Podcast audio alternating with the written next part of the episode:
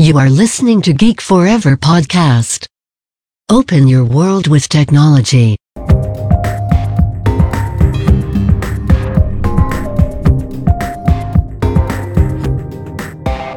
This is Geek China. สวัสดีค่ะ ขอต้อนรับเข้าสู่รายการ Geek China ตอนนี้คุณผู้ฟังก็มาเจอกับพิมพ์ขวัญใน EP ที่ 8 แล้วนะคะ เป็น EP ชุดซีรีส์เรื่อง China Internet Landscape และ Digital Giants ค่ะ เป็นซีรีส์ที่ยาวนิดนึงนะคะ เพราะว่าอยากจะปูพื้นฐานให้เห็นถึงภาพรวมออธิบายให้เข้าใจนะคะว่าสิ่งที่กำลังเกิดขึ้นอยู่ในเมืองจีนนะคะในปัจจุบันหรือที่จะเกิดขึ้นต่อไปในอนาคตเนี่ยนะคะะเป็นเรื่องที่น่าติดตามมาก ๆนะคะ แต่ว่า เราก็ควรที่จะย้อนกลับเข้าไปทำความเข้าใจถึงรากฐานประวัติความเป็นมาของแต่ละบริษัทนะคะหรือว่าภาพรวมของ landscape อินเทอร์เน็ตในประเทศจีนก่อนนะคะว่าใครเป็นมาอย่างไรนะคะ ก็ดังนั้นพิมพ์ขวัญเลยจะขออนุญาตแบ่งเป็นหลายตอนนิดนึงนะคะ เพราะว่าอยากจะย่อยเนื้อหาให้จำกัดอยู่ประมาณ 30 นาทีค่ะ ใน EP ที่แล้วนะคะเราได้พูดถึงการแบ่งยุคอินเทอร์เน็ตของประเทศจีนออกเป็น 4 ยุคหลักนะคะแล้วก็ได้เล่าถึงยุคแรกไปแล้ว นั่นคือช่วงหลังจากที่จีนประกาศใช้อินเทอร์เน็ตอย่างเป็นทางการนะคะในปี 1994 นะคะเพราะฉะนั้นยุคแรกเลยก็จะเป็นช่วง 1995 ถึงปี 2000 นะคะพิมพ์ขวัญเรียกยุคนี้ว่ายุคแห่งการก่อร่างสร้างฐานนะคะ หากใครที่ยังไม่ได้ฟังรบกวนกลับย้อนฟังนิดนึงนะคะ เพราะว่าทุกอย่างจะค่อนข้าง เกี่ยวเนื่องแล้วก็ต่อเนื่องกันนะคะ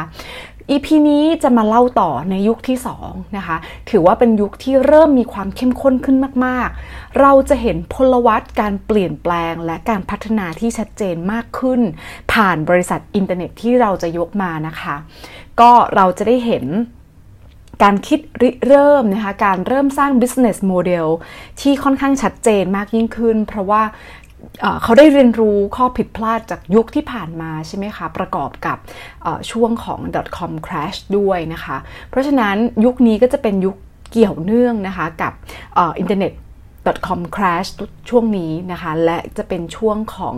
การเปลี่ยนแปลงครั้งใหญ่ครั้งหนึ่งของวงการอินเทอร์เน็ตจีนเลยก็ว่าได้นะคะ นั่นก็คือช่วงปี 2001 ถึง 2008 ค่ะ generation แรกของผู้ใช้อินเทอร์เน็ตอย่างที่เล่าไปใน EP ที่แล้วนะคะ ก็จะเป็นเกิดมาจากกลุ่มเว็บโพร์ทัลนะคะของบริษัทอย่างโซหู NetEase แล้วก็ซีนาพิมพ์ขวัญขอเรียกรวมบริษัทนี้ว่า SNS นะคะ คนอื่นเขาไม่ได้เรียกอย่างนี้กันหรอก แต่ว่าพิมพ์ขวัญขออนุญาตเรียกให้ให้เห็นความเข้าใจนะคะก็เป็นช่วงเวลาที่ SNS เข้าไปก็คือหลังจากที่เขาเข้าไปในตลาด NASDAQ นะคะในปี 2000นะคะช่วงนี้ก็จะเป็นช่วงที่เขาเก็บเกี่ยวนะคะผลประโยชน์นะคะแล้วแล้วก็ประสบการณ์หลังจากที่เข้าไปในตลาดนะคะการที่เขาเข้าไปตลาด纳斯达克นะคะภาษาจีนคือ纳斯达克นะคะหรือว่าตลาด NASDAQ ที่อเมริกาเนี่ยทำให้เขากลายเป็นบริษัท international brand ไปได้นะคะ จากเป็นเพียงแค่ local brand นะคะ เรามาเล่าต่อจาก EP ที่แล้วกันก่อนนะคะ บริษัทแรกนะคะคือ Sohu นะคะ ของนาย Charles Zhang นะคะ หรือว่าดรจางเฉาหยางนะคะ ในปี 2002 เนี่ย ในไตรมาสที่ 3 เขาได้พิสูจน์ให้เห็นต่อวงการอินเทอร์เน็ตจีนแล้วว่า Sohu เนี่ยเป็นธุรกิจที่ทำกำไรนะคะ เป็นครั้งแรกนะคะ แล้วก็ตอนนั้นเนี่ย收入นะคะ หรือว่า revenue นะคะโชรูนะคะได้โตกว่า111%นะคะต่อปีเลยทีเดียวนะคะปีต่อปี แล้วก็สามารถทำกำไรได้ก่อนที่เขาตั้งเป้าหมายไว้ถึง 3 เดือนนะคะเลยทีเดียว ก็หลังจากที่เขาทุลักทุเลอย่างที่เราเล่าลาไปใน EP ที่แล้วนะคะ จากฟองสบู่แตกนะคะ ราคาหุ้นตกนะคะ บริษัทก็ผ่านช่วงเวลาการต่อสู้อย่างยาวนานเกือบ 3 ปีค่ะ ในที่สุดก็สามารถขับเคลื่อนนะคะ ให้เป็น中国概念股 นะคะ 中国概念股 คำนี้นะคะ แปลว่า China Concept Stock นะคะ ตอนนั้นตอนนั้นนะคะหุ้นก็สูงขึ้นนะคะ แล้วก็กลายเป็น top performer บนตลาด NASDAQ เลยทีเดียวนะคะ ซึ่งในภาษาจีนนะคะ วันนี้ขอสอนภาษาจีนเยอะนิดนึงนะคะ เราจะเรียกปรากฏการณ์เหล่านี้นะคะว่า全面飘红นะคะสังเกตนิดนึงนะคะคำว่าหงตัวนี้คือหงเซอร์นะคะที่แปลว่าสีแดงนั่นเองนะคะ หากบ้านเราหรือว่าบ้าน คือชาติอื่นๆทั่วโลกแล้วกัน ถ้าสีแดงเนี่ยแสดงถึงหุ้นตกใช่ไหมคะ หุ้นแย่ แต่ว่าที่จีนเนี่ยมันแปลว่าหุ้นขึ้นนะคะ ก็คือถ้าเราเห็นอะไรสีแดงเวลาเราเปิดข่าวสารนะคะของของเมืองจีนนะคะถ้าเป็นเกี่ยวกับหุ้นเนี่ยสีแดงๆเนี่ยค่ะหมายถึงหุ้นขึ้นนั่นเองนะคะ ในตอนนั้นนะคะ stock price ก็โตกว่า 442%ในช่วงปี 2002 เลยทีเดียวค่ะ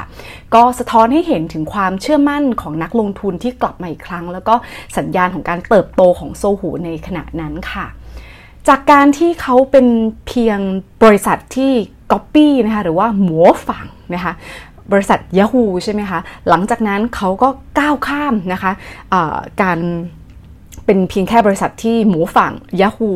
ก็มาสร้างสตอรี่การเติบโตของตัวเองนะคะ มีการติ้งเว่ยนะคะ ติ้งเว่ยภาษาจีนคือ positioning นะคะ ของตัวเองขึ้นมาใหม่นะคะ โซหูนะคะ เลือกใช้กลยุทธ์ ตัวหยวนขว้านะคะตัวหยวนขว้าตัวนี้แปลว่า diversification นะคะเขาต้องการสร้างเป้าหมายให้บริษัทเนี่ยเป็นทั้งบริษัทสื่อสารสมัยใหม่นะคะ e-commerce แล้วก็เป็นบริษัท wireless value added service ตรงนี้ด้วยนะคะ ซึ่ง wireless value added service เป็นคำที่ในยุคนั้นนะคะสำคัญมากนะคะเป็นกลยุทธ์ที่หลายบริษัทเลือกใช้นะคะ ในปี 2003 ช่วงเดือนกุมภาพันธ์นะคะ เขาก็ยังประประกาศที่จะร่วมแข่งขันในตลาดออนไลน์เกมมิ่งอีกด้วยค่ะ พอปี 2004 นะคะ เขาก็ได้ตั้งบริษัทลูกนะคะ ภาษาจีนเราเรียกว่าฉีแซ่จืกงซือนะคะฉีแซ่จืกงซือก็คือบริษัทลูกนะคะ บริษัทลูกที่เขาทำตอนนั้นก็จะเป็นธุรกิจ Search Engine นะคะ ที่ชื่อว่า Sogo นะคะ Sogo นะคะ ก็ พอปี 2005 นะคะ ก็มี register users นะคะ เพื่อรับข่าวสาร อีเมล search เว็บบล็อก ธุรกิจอะไรต่างๆ ภายใต้ Sohu เนี่ย กว่า 150 ล้าน user เลยทีเดียวนะคะ และแน่นอนว่าธุรกิจรายได้ธุรกิจของ Sohu กว่า 65%ในปีนั้นนะคะ ก็มาจากออนไลน์ advertising ด้วยนะคะ ต้องขอปูพื้นฐานหน่อยนะคะว่าจริง ๆ แล้วนะคะ ถ้าเราให้ตัวเลข 150 เนี่ย โดยเราไม่รู้ว่า background เป็นยังไงก็คงจะไม่ได้นะคะ ในตอนนั้นนะคะ ปลายปี 2005 ที่ประเทศจีนนะคะ มีผู้ใช้งานอินเทอร์เน็ต เพียง 111 ล้านคนเท่านั้นนะคะ หรือหากคิดเป็น internet penetration rate นะคะอัตราของการใช้งานอินเทอร์เน็ตต่อหัวเนี่ยนะคะก็อยู่ที่ประมาณ 8.5%เท่านั้นนะคะ ถ้าอย่างนั้นนัยยะนี้หมายความว่ายังไง ก็หมายความว่าทุกคนที่ใช้อินเทอร์เน็ต ในประเทศประเทศจีนตอนนั้นนะคะ ก็มี account ของ Sohu เนี่ยมากกว่าหนึ่ง มากกว่า 1-2 Account เลยทีเดียวนะคะ ก็ถือว่าเป็นช่วงที่หลังจากเขาผ่านพ้นวิกฤตฟองสบู่ .com แตกเนี่ย Sohu ก็ทำได้ดีมาก ๆ เลยทีเดียวนะคะ ไฮไลท์ที่สำคัญของ Sohu ในยุคนี้นะคะ ก็คือในปลายปี 2005 นะคะเขาก็ได้เซ็นความร่วมมือการเป็นผู้สนับสนุนทางด้าน content เนื้อหาข่าวสารนะคะ ทางอินเทอร์เน็ตอย่างเป็นทางการในการแข่งขันโอลิมปิก ปี 2008 ที่เมืองปักกิ่งด้วยค่ะ สรุปในยุคนี้นะคะก็เป็นยุคที่ล้มลุกคลุกคลานนะคะเก็บเกี่ยวเติบโตของโซหูนะคะก็เป็นถือว่าโซหูเนี่ยเป็นเว็บไซต์แห่งเป็น web portal ที่รวบรวมข้อมูล ข่าวสารความบันเทิงต่างๆ แบบออนไลน์นะคะเขาถือว่าเป็นบริษัท ที่เก่าแก่ที่สุด บริษัทอินเทอร์เน็ตที่เก่าแก่ที่สุดในประเทศจีนนะคะแล้วก็มีผู้ใช้งาน Active มากที่สุดเลยทีเดียวนะคะของจีนในยุคยุคนั้นนะคะลำดับต่อมานะคะ ก็ต่อจาก EP ที่แล้วนะคะ ก็คือการสร้างเรื่องราวของ Net East นะคะ หรือว่าหวังอีนะคะ ของนายติงเลยนะคะ ภาษาอังกฤษของเขาคือชื่อนายวิลเลียมติงนะคะ ปี 2001 อย่างที่บอกค่ะ เป็นปีที่หลังจากทุกอย่าง crash นะคะ .com crash ก็เป็นปีที่หนักหน่วงสำหรับบริษัทเทคบริษัทอินเทอร์เน็ตหลายแหล่ทั้งหลายแหล่นะคะ และก็เป็นปีที่หนักหน่วงสำหรับ NetEase พอสมควรนะคะ เพราะว่าปีนี้เนี่ยนะคะเขามีเรื่องข่าวเฉานะคะเกี่ยวกับความผิดปกติทางบัญชีนะคะ รวมถึงถูก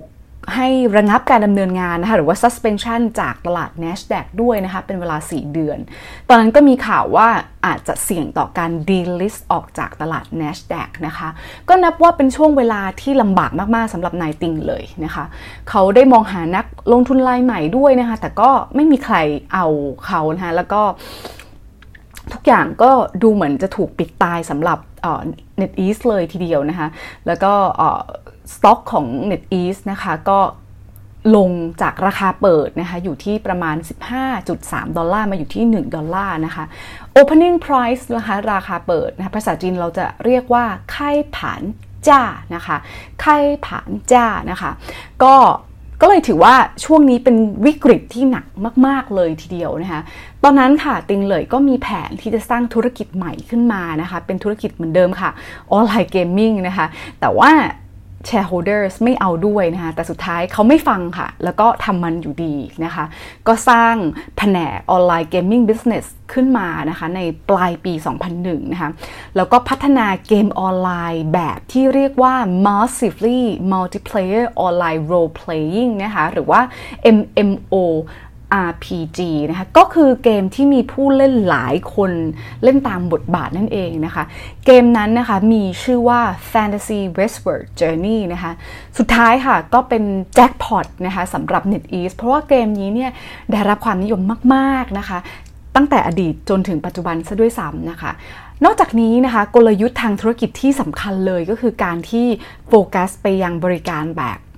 พรีเมียมนะคะเก็บค่าธรรมเนียมนะคะบริการออนไลน์บันเทิง และก็แบบ wireless VAS สิ่งที่เราได้อธิบายไปเมื่อกี้นะคะก็คือเป็นเหมือนการเก็บค่าบริการเสริมนะคะแล้วก็ยังมีเรื่องของค่าบริการอีเมลแบบพรีเมียมนะคะมีธุรกิจแบบ subscription ด้วยนะคะเพราะฉะนั้นนี่ในปี 2002 NetEase เลยเติบโตอย่างดีมากๆนะคะ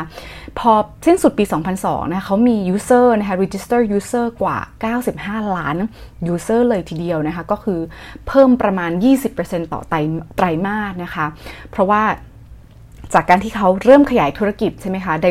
diversify เนาะ มีโฟกัสแล้วก็มี business model revenue model ที่ชัดเจนมากยิ่งขึ้นนะคะ รายได้นะคะเพิ่มขึ้นจากการให้บริการเกมออนไลน์นะคะ มีการ leverage traffic นะคะจากโพสต์ต่างๆของเขานะคะ ไม่ว่าจะเป็นค่าโฆษณา ค่าบริการเสริมนะคะต่างๆ ก็ส่งผลให้ราคาหุ้นของ NetEase เนี่ยเพิ่มขึ้นนะคะหลายสิบเท่าตัวนะคะจาก 3 เหรียญต่อหุ้นนะคะก็ในวันที่ 25 ตุลา 2002 นะคะก็ขึ้นไปแตะอยู่ที่ระดับ 72 เหรียญต่อหุ้น ในวันที่ 9 ตุลาปี 2003 ก็คือ 1 ปีต่อมานั่นเองนะคะทำให้ในปี 2003 เนี่ยเขาก็กลายเป็นบุคคลที่รวยที่สุดในประเทศจีน ถึงตรงถึงตรงนี้ขอพิมพ์ขอนขอเล่านิดนึงนะคะว่าเอ๊ะทำไมสำหรับบางคนที่ติดตามเทคเรื่องราว tech อินเทอร์เน็ตของเมืองจีนมาทำไมพิมพ์ขวัญไม่พูดถึงอาลีบาบา ป่ายตู้หรือ Tencent นะคะหรือว่า BAT สักทีนะคะต้องบอกนิดนึงนะคะว่าตอนแรกยุคนี้นะคะอย่างที่บอกค่ะ SNS นะคะหรือว่าโซหู NetEase Sina เนี่ยนะคะสามตัวนี้นะคะ เข้าไปในตลาด ตั้งแต่ตอนปี 2002 แล้วนะคะ ในขณะนั้นนะคะ Tencent มีอายุไม่ถึง 2 ปี อาลีบาบาก็ไม่ถึงปีนะคะแล้วก็เพิ่งได้รับเงินก้อนแรกจาก SoftBank Goldman Sachs ด้วยนะคะไปตู้ก็เพิ่งเกิดเพิ่งคลอดตอนปี 2000 เองนะคะในขณะที่ SNS เนี่ยเตรียมทยอยเข้าตลาดเรียบร้อยหมดแล้วนะคะคือเข้าตลาดไปเรียบร้อยหมดแล้วนะคะเพราะฉะนั้นเนี่ย SNS นะคะโดยเฉพาะตอนนั้น NetEase ก็ถือว่าทะลุไปกว่า BAT มาก ๆ เลยทีเดียวนะคะ และต้องบอกเลยว่าในปี 2004 นะคะ ประเทศจีนถือว่ามีตลาดเกมออนไลน์ที่ใหญ่ที่สุดตลาดหนึ่งของโลกนะคะ ก็มีประมาณกว่า 20 ล้าน user เลยทีเดียวนะคะ เพราะฉะนั้น NetEase นะคะในเกมเกมออนไลน์ของเขาคือ Fantasy Westward Journey นะคะ สามารถสร้างฐาน user ได้แข็งแกร่งมาก ๆ นะคะ นอกจากนี้ NetEase จะมีข้อได้ข้อได้เปรียบทางธุรกิจอีกอันนึงที่ค่อนข้างสำคัญเลย คือการมีทีมพัฒนาเป็นของตัวเองนะคะ หรือว่ามี in-house developer team ที่ใหญ่มากนะคะ เพราะฉะนั้นสิ่งนี้ไม่เพียงแต่ช่วยให้บริษัทนี้ stay up with curves ก็คือเป็นผู้นำทางด้านนี้นะคะ แล้วก็ยังช่วยเรื่องของการจัดการนะคะ แล้วก็การเปลี่ยนผ่านต่อการเปลี่ยนแปลงของโลกเกมได้นะเพราะว่าตอนนั้น จะเริ่มนะคะเป็นช่วงที่โลกเริ่มมีการเปลี่ยนแปลงจากการใช้งานทุกอย่างผ่านแล็ปท็อปนะคะไปสู่โมบายนะในเกมก็เหมือนกันนะคะจากแล็ปท็อปเกมก็ไปสู่ mobile game มากยิ่งขึ้นนะคะทำให้ปี 2005 ค่ะ ผู้เล่นเกมของ NetEase นะคะมีมากกว่า 25 ล้าน user เลยทีเดียวนะคะปีนั้นคือเป็นปีที่ชัดเจนมากๆนะคะการเป็นผู้นำของ เกมออนไลน์ และกลุ่มตลาด MMO RPG ของ NetEase นะคะ ไม่ว่าจะเป็นแง่ของ Operation Development นะคะแต่สุดท้ายเขาก็ไม่หยุดอยู่แค่นี้นะคะ ต้องบอกเลยจริง ๆ ว่าเเราจะสังเกตนะคะจากการที่เราเล่าเรื่องต่างๆ ของบริษัท ทางอินเทอร์เน็ตนะคะเขาจะไม่หยุดกับการแค่เป็นเพียงบริษัทที่เว็บโพร์ทัลนะคะก็จะมีการขยาย business ไปเรื่อยๆนะคะ NetEase ค่ะเหมือนกันนะคะในช่วงประมาณปี 2006ถึง2007 เนี่ยเขาได้แตกขยายกิ่งก้านสาขากิจการของเขาไปทำธุรกิจทางด้าน Search Engine นะคะ โดยใช้ Big Data Technology นะคะ โดยที่ชื่อว่าโยเต้านะคะ ที่เน้นตอนแรกเริ่มนะคะเขาเน้นการพัฒนาเครื่องมือเรียนรู้นะคะหรือว่า online knowledge ไม่ว่าจะเป็น dictionary นะคะหรือว่าเครื่องมือแปลภาษา แรกเริ่มก็ผ่านแล็ปท็อปค่ะ หลังจากนั้นก็ค่อยวิวัฒนาการมาเป็นการค้นหาผ่านมือถือ ส่วนตัวนะคะพิมขวัญบอกเลยว่าชอบโยเต้ามากๆนะคะแนะนำเลยค่ะ ใครที่เรียนภาษาจีนนะคะ หรือว่าอยากจะได้เป็นการแปลนะคะภาษาจีน ใช้แอปนี้ค่ะ ตัวเองใช้ทุกวันใช้จนติดนะคะแล้วก็ไม่เคยกลับไปใช้ป่ายตู้หรือ Google Translate อีกเลยนะคะ เพราะว่ารู้สึกว่าเวลาแปลเนี่ยค่อนข้างที่จะแม่นยำนะคะแล้วก็ไวแล้วก็เร็วคิดว่าในอนาคตตอนนี้อาจจะยังไม่ร้อยเปอร์เซ็นต์ใช่ไหมใช่ไหมคะ แต่ว่าก็ถือว่าประมาณ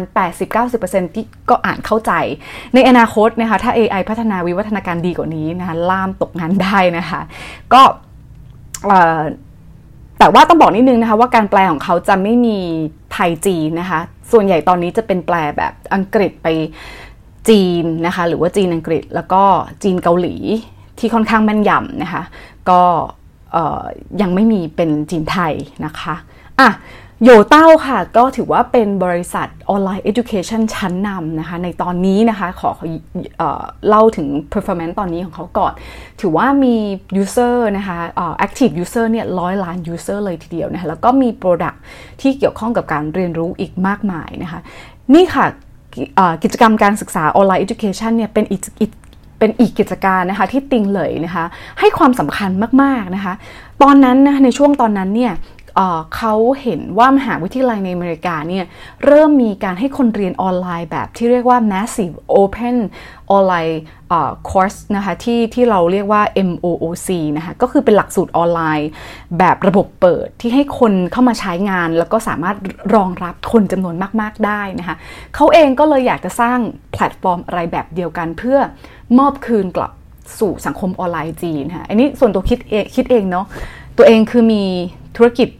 เกมใช่ไหมคะที่ใหญ่มากๆ เอ๊แต่อีกแง่มุมก็มีธุรกิจเกี่ยวกับการศึกษา ก็อาจจะหมายความว่าก็ไม่ควรที่จะเล่นเกมมากเกินไปมาเรียนบ้างหรือว่าถ้าเรียนแล้วนะคะก็ไม่ควรจะเรียนมากเกินไปไปผ่อนคลายเล่นเกมบ้างเนาะก็กลายเป็นว่าเขาก็ค่อนข้าง cover ในทั้ง2โมเดลนี้นะคะได้อย่างดีเลยทีเดียวค่ะ S สุดท้ายนะคะก็คือ Sina นะคะหรือว่าซินล่างนั่นเองนะคะ ต่อจาก EP ที่แล้วหากเราจำได้นะคะ ถ้าเกิดจำไม่ได้ต้องย้อนกลับไปฟังนิดนึงนะคะ ก็บริษัทที่ริเริ่มนะคะโดยนายหวังจื้อตงนะคะเขาตอนนั้นนำพาบริษัทด้วยการรวบควบกิจการระหว่างบริษัทซอฟต์แวร์ของเขาเอง แล้วก็เว็บไซต์ข่าวนานาชาตินะคะ รวมกันกลายเป็น Sina Corp ในทุกวันนี้นะคะ เขาเป็น web portal บริษัทแรกของจีนที่เข้าตลาด NASDAQ นะคะ ก่อนที่ประมาณช่วงเดือนเมษาปี 2000 เนาะ ความแตกต่างของ Sina นะคะคือการดำเนินงานที่เป็นที่มีเว็บไซต์แบบ localize ค่ะ คือยังไง คือเขาตอนนั้นมี 4 โดเมนด้วยกันนะคะ คือ sina.com cn นะคะ cn ก็คือ China เนาะ แล้วก็ sina.com.tw นะคะ หรือว่าไต้หวัน ไต้หวันนะคะ แล้วก็ sina.com.hk ฮ่องกง แล้วก็ sina.com ทั่วไปสำหรับตลาด ที่ตอนนั้นเขาเจาะคือตลาดอเมริกาเหนือนะคะ แต่ว่าส่วนใหญ่เว็บไซต์ international ก็สามารถเข้าไปใช้งานตรงนี้ได้นะคะ กลยุทธ์ที่เขาดำเนินงานในช่วงนั้นนะคะเขาเรียกว่า globalize นะคะ หมายความว่ายังไงก็คือการที่เขาเป็นบริษัท global เนาะเข้าไปอยู่บนตลาด international ตลาด NASDAQ นะคะ แต่เขาก็มีบริการและก็ผลิตภัณฑ์ที่เจาะกลุ่มผู้ฟังแต่ละ region นะคะ จุดนี้เองนะคะก็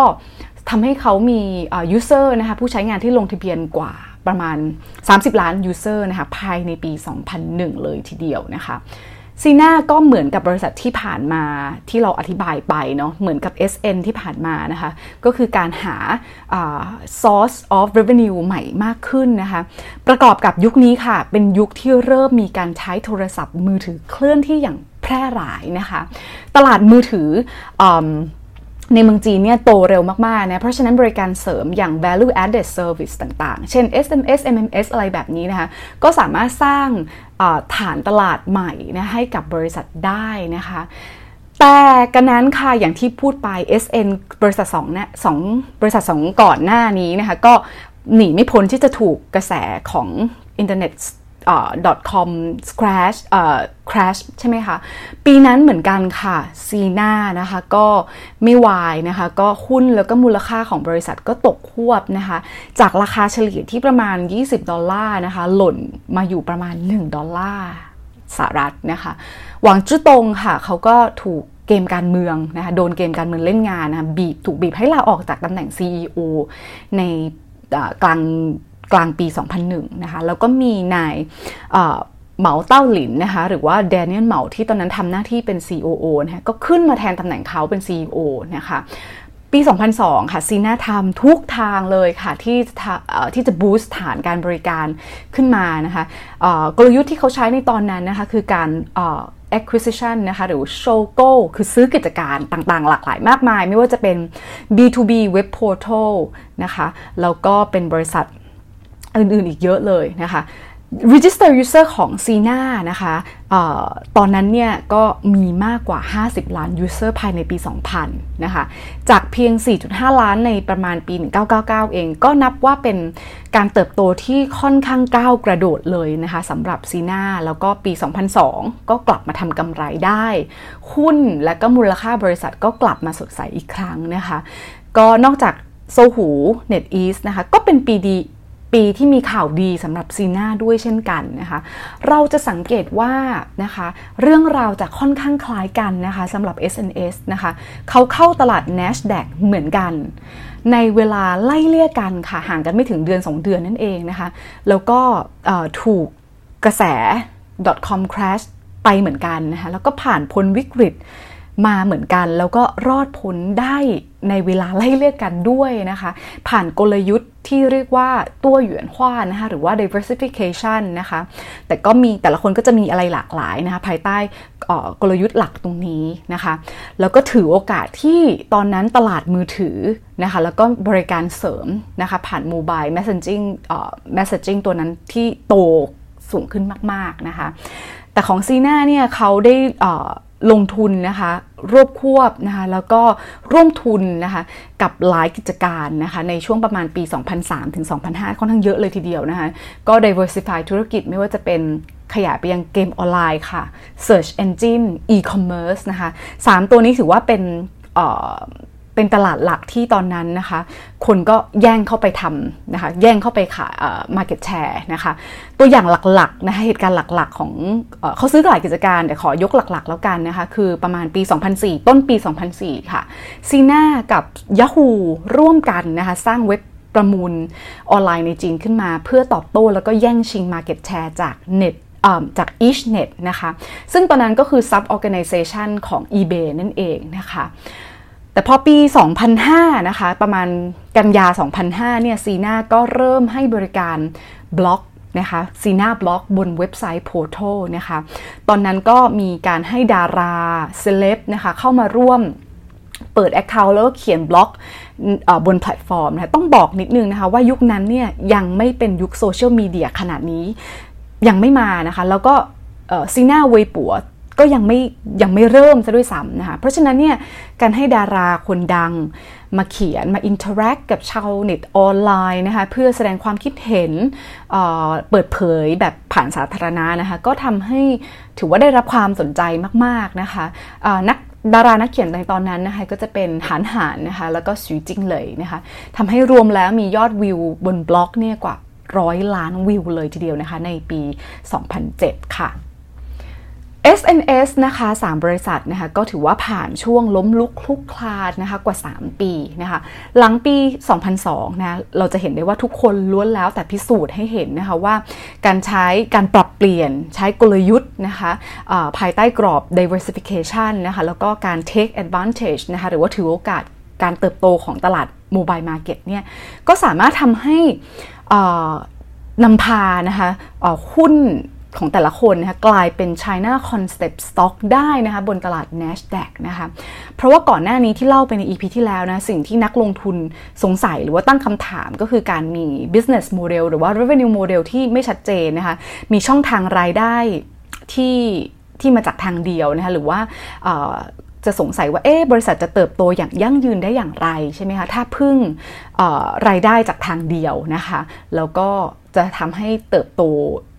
ได้ค่อนข้างลำบากนะคะ เพราะฉะนั้นเนี่ยตอนนั้นเว็บโพร์ทัลหลายหลายต่อหลายเว็บในจีน ก็ต้อง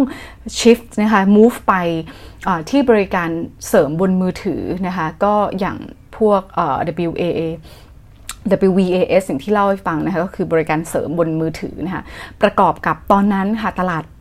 มือถือของจีนนะคะ โตสูงมากนะคะ ถึง 5 เท่าเลยนะคะ จากปี 2000 เนี่ยนะคะ mobile subscribers นะคะ อยู่ที่ประมาณ 85 ล้าน subscriber นะคะ สูงถึง 400 ล้าน users นะคะ ในปี 2005 นะคะ ก็ถือว่าเป็น ช่วงปีที่ตลาดมือถือของจีนเนี่ยก้าวกระโดดมากๆนะคะเราต้องบอกนิดนึงว่ามือถือตอนนั้นที่ที่พิมพ์ขวัญพูดถึงไม่ใช่สมาร์ทโฟนนะคะ สมาร์ทโฟนยังไม่มาค่ะ จะเป็นมือถือที่เป็นรุ่นโนเกียหากเราจำได้นะคะ ตอนนั้นก็ค่อนข้างเเติบโตอย่างอย่างสูงมากๆเลยทีเดียวนะคะ ถ้าเป็นเรื่องราวของยุคสมาร์ทโฟนเนี่ย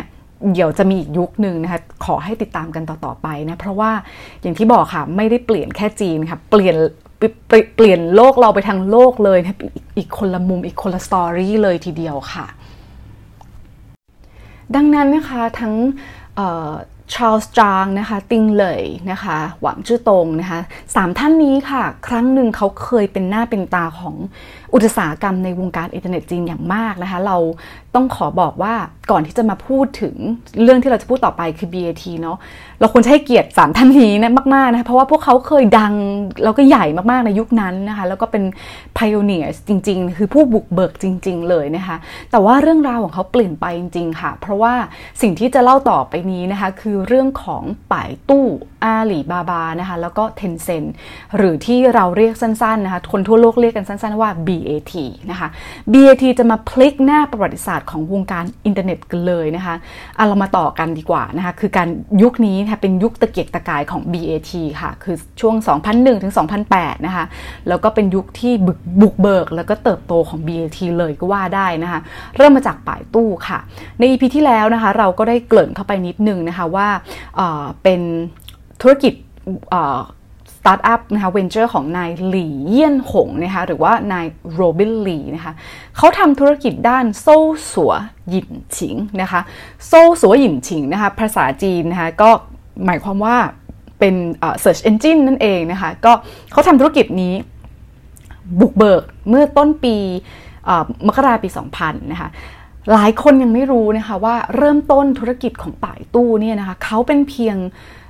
Service Provider หรือว่าผู้ให้บริการ Search Engine กับกลุ่ม Big Portal อย่าง SNS นะคะ แล้วก็เก็บค่าบริการจากฝั่งว่นเลี่ยงนะคะ หรือว่าพวก Page View Visitor View ต่างๆนะคะ แต่พอปลายปีเขาก็ตัดสินใจที่จะสร้างเว็บไซต์ Search Engine ที่เจาะกลุ่มคนจีนนะคะโดยใช้ภาษาจีนโดยเฉพาะแต่ว่าเป็นขยายเป็นกลุ่ม Mass ขึ้นมานะคะ โดยตั้งเว็บไซต์ขึ้นว่า w w w p a i t u c o m เนาะในช่วงเดือนสิงหาปี 2001 นะคะ ตอนแรกก็ถูกขัดขานนะคะ ก็กลัวว่าเอ๊จะทำให้ลูกค้าเเปลี่ยนจากลูกค้านี่เป็นคู่แข่งไหมนะคะ แต่ว่าหลี่เย่นหงก็เชื่อมั่นนะคะ ว่ากลยุทธ์นี้ถูกต้องนะคะ จะสังเกตนะคะว่าทุกคนจะถูกขัดขานแต่ว่าเขาเชื่อนะคะในกลยุทธ์นะคะในวิสัยทัศน์สุดท้ายเขาก็ทำขึ้นมาได้นะคะ ช่วงต้นนะคะโฮมเพจของป่ายตู้นี่เอาจริง ๆ ก็เหมือนกับ Google d a t เลยนะคะ เวลาเปิดขึ้นมาก็จะเจอหน้าโล่งๆแบบ ไม่มีอะไรให้ให้คนหาไม่มีอะไรเยอะๆ ขึ้นมานะคะ มีหน้าโล่งๆ แล้วก็มีว่าป่ายตู้นะคะ แล้วก็กด Search นะ ก็เหมือน Google เลยนะคะ แต่ว่าจากการตีโจทย์ปัญหาพื้นฐานของคนจีนยุคนั้นนะคะสำเร็จ แล้วก็ตอนนั้นต้องบอกเลยนะคะว่า Search Engine เนี่ยเป็น Blue Market นะคะคู่แข่งจะไม่ได้ เยอะมากเหมือนตลาดเว็บโพร์ทัลนะคะ เพราะฉะนั้นเนี่ยก็เลยทำให้ป่ายตู้เนี่ยเติบโตได้อย่างก้าวกระโดดนะคะ แต่จริงๆนะคะต้องขอบอกว่าพอลองไปศึกษาเพิ่มเติมนะคะเราจะมองว่าเอ๊ะเราต้องเครดิตกับสิ่งที่นายหลี่เย่นหงเนี่ยนะคะทำนะเพราะเขาเป็นคนฉลาดมาก เขาคิดค้นนะคะ แล้วก็ไม่ใช่แค่เพียงแต่เท่านั้น แต่เขามุ่งมั่นแล้วก็ มุมานะมากๆนะคะเพราะว่าตั้งแต่เขาอยู่อเมริกาในที่หากเราจำความได้นะเราเล่าไปแล้วว่าเขามาจากเขาไปเรียนที่อเมริกาเนาะในปี 1996 เนี่ยเขาได้คิดค้นแล้วก็พัฒนา RankDex นะคะก็คือเป็นเหมือน page ranking mechanism นะคะที่ใช้ระบบวิเคราะห์ เชื่อมโยงข้อมูลแบบ hyperlink นะคะในบริษัทที่เขาทำในตอนนั้นเนี่ย ก็เริ่มที่จะไม่ได้สนใจกับธุรกิจนี้เท่าไหร่นะคะ Yahoo ในตอนนั้นก็เริ่มหมด passion นะคะ แล้วก็ outsource งานส่วน search เนี่ยไปให้กับ Google ซึ่งตอนนั้นก็ยังเป็นสตาร์ทอัพใหม่ๆนะคะแต่หลี่เยี่ยนหงเนี่ยเขาไม่หยุดนะคะ ไม่เขาคิดว่า เอ๊ะ Search Engine นี่เขาไปต่อได้นะเขาเลยตัดสินใจ raise fund นะคะ raise เงินทุนขึ้นมาประมาณ 1.2 billion ฮะ1.2 ล้านดอลลาร์นะคะแล้วก็กลับบ้านเกิดของเขาที่ประเทศจีนนะคะเมืองปักกิ่ง แล้วมาสร้างป่ายตู้ ของตัวเขาเองนะคะเขาคิดค้นเองนะคะในส่วนที่เป็นแรงเด็กตรงนี้นะคะแล้วก็พัฒนาป่ายตู้จากสิ่งที่เขาคิดค้นนะคะ นอกจากนี้เนี่ยในปี 2001 ของป่ายตู้นะคะบริษัทก็เขาก็ให้บริษัทนะคะหรือว่าพวก advertisers เข้ามาบิด นะคะบิดดิ้งโฆษณาเพื่อวางตำแหน่งได้นะคะบน Search Engine นะคะแล้วก็จ่ายเงินให้กับป่ายตู้ ทุกครั้งที่มีคนคลิกตรงแอดนะคะซึ่งก็เป็นรูปแบบที่เราเรียกว่า pay per click นะคะจุดนี้ค่ะเลยเป็นจุดที่ทำให้ป่ายตู้เนี่ยทำเงินนะคะหรือว่าเป็นจุด monetization ตรงนี้ได้ แล้วก็สร้าง growth นะคะการเติบโตให้กับบริษัทอย่างมากนะคะ SME ในเมืองจีนตอนนั้นก็ชอบนะคะ จุดนี้นะคะป่ายตู้ทำก่อน Google อีกนะคะ เพราะว่าตอนนั้นแรกๆนะคะแรกๆเลย Google อาจจะเน้นที่ native search มากกว่านะคะ ก็เริ่มแรกพอป่ายตู้ทำแบบนี้ขึ้นมานะคะ เจาะทั้ง SME แล้วก็กลุ่มแมสตรงนี้ด้วยนะคะ ก็ได้รับความนิยมเรื่อยมาแล้วก็บูมขึ้นมาเลยนะคะหลี่เย่ยนหงในปีนั้นก็เลยกลายเป็นผู้บุกเบิกนวัตกรรมของจีนแบบ ท็อป 10 ของจีนไปเลยนะคะ แล้วไม่นานค่ะในปี 2004ป่ายตู้ก็ทำกำไรนะคะ แต่ระหว่างนี้ค่ะป่ายตู้ก็พัฒนาทยอยออกผลิตภัณฑ์ต่างๆ ขึ้นมาอีกมากมาย ไม่ว่าจะเป็นการค้นคว้าด้วยรูปภาพ การค้นคว้าข่าวนะคะการสร้างป่ายตู้เทียปานะคะหรือว่าพวกออนไลน์ฟอรัมต่างๆ อารมณ์แบบพันทิป .com นะคะก็ถือว่าได้รับความนิยมมาก ๆ เลยนะคะพอปี 2005 ก็มีป่ายตู้ตี้ถูนะคะหรือว่าเป็นแมป ไปตู้โนสนะคะไปตู้จิตาเป็นเว็บถามตอบนะอะไรต่างๆ เหล่านี้นะคะ ขึ้นมามากมายนะคะและปี 2005 ค่ะ ในช่วงประมาณเดือนสิงหาไปตู้ก็เข้าตลาด NASDAQ ไปอีกคนได้สำเร็จนะคะ ตอนนั้นถ้าถามว่า Google ล่ะเป็นยังไงนะคะ Google นี่ภาษาจีนเรียกว่ากูเกินะคะเขาพยายามเขาพยายามตีตลาดจีนนะคะในปี 2006 นะคะ แต่ว่าการลงทุนของจีนในยุคนั้นเนี่ยต้องบอกเลยเลยว่า จะถูกการขวางจากรัฐบาลจีนพอสมควรนะคะทั้งเนื้อหาและข้อมูลจะมีการถูกตรวจสอบ แล้วก็แทรกแซงจากรัฐบาลจีนอย่างเคร่งครัดนะคะอย่างที่เคยเล่าไปนะใน EP 6นะคะว่า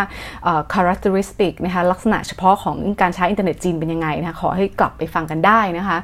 สุดท้ายนะคะ สุดท้ายสุดท้าย Google ไม่รอดนะคะ แล้วก็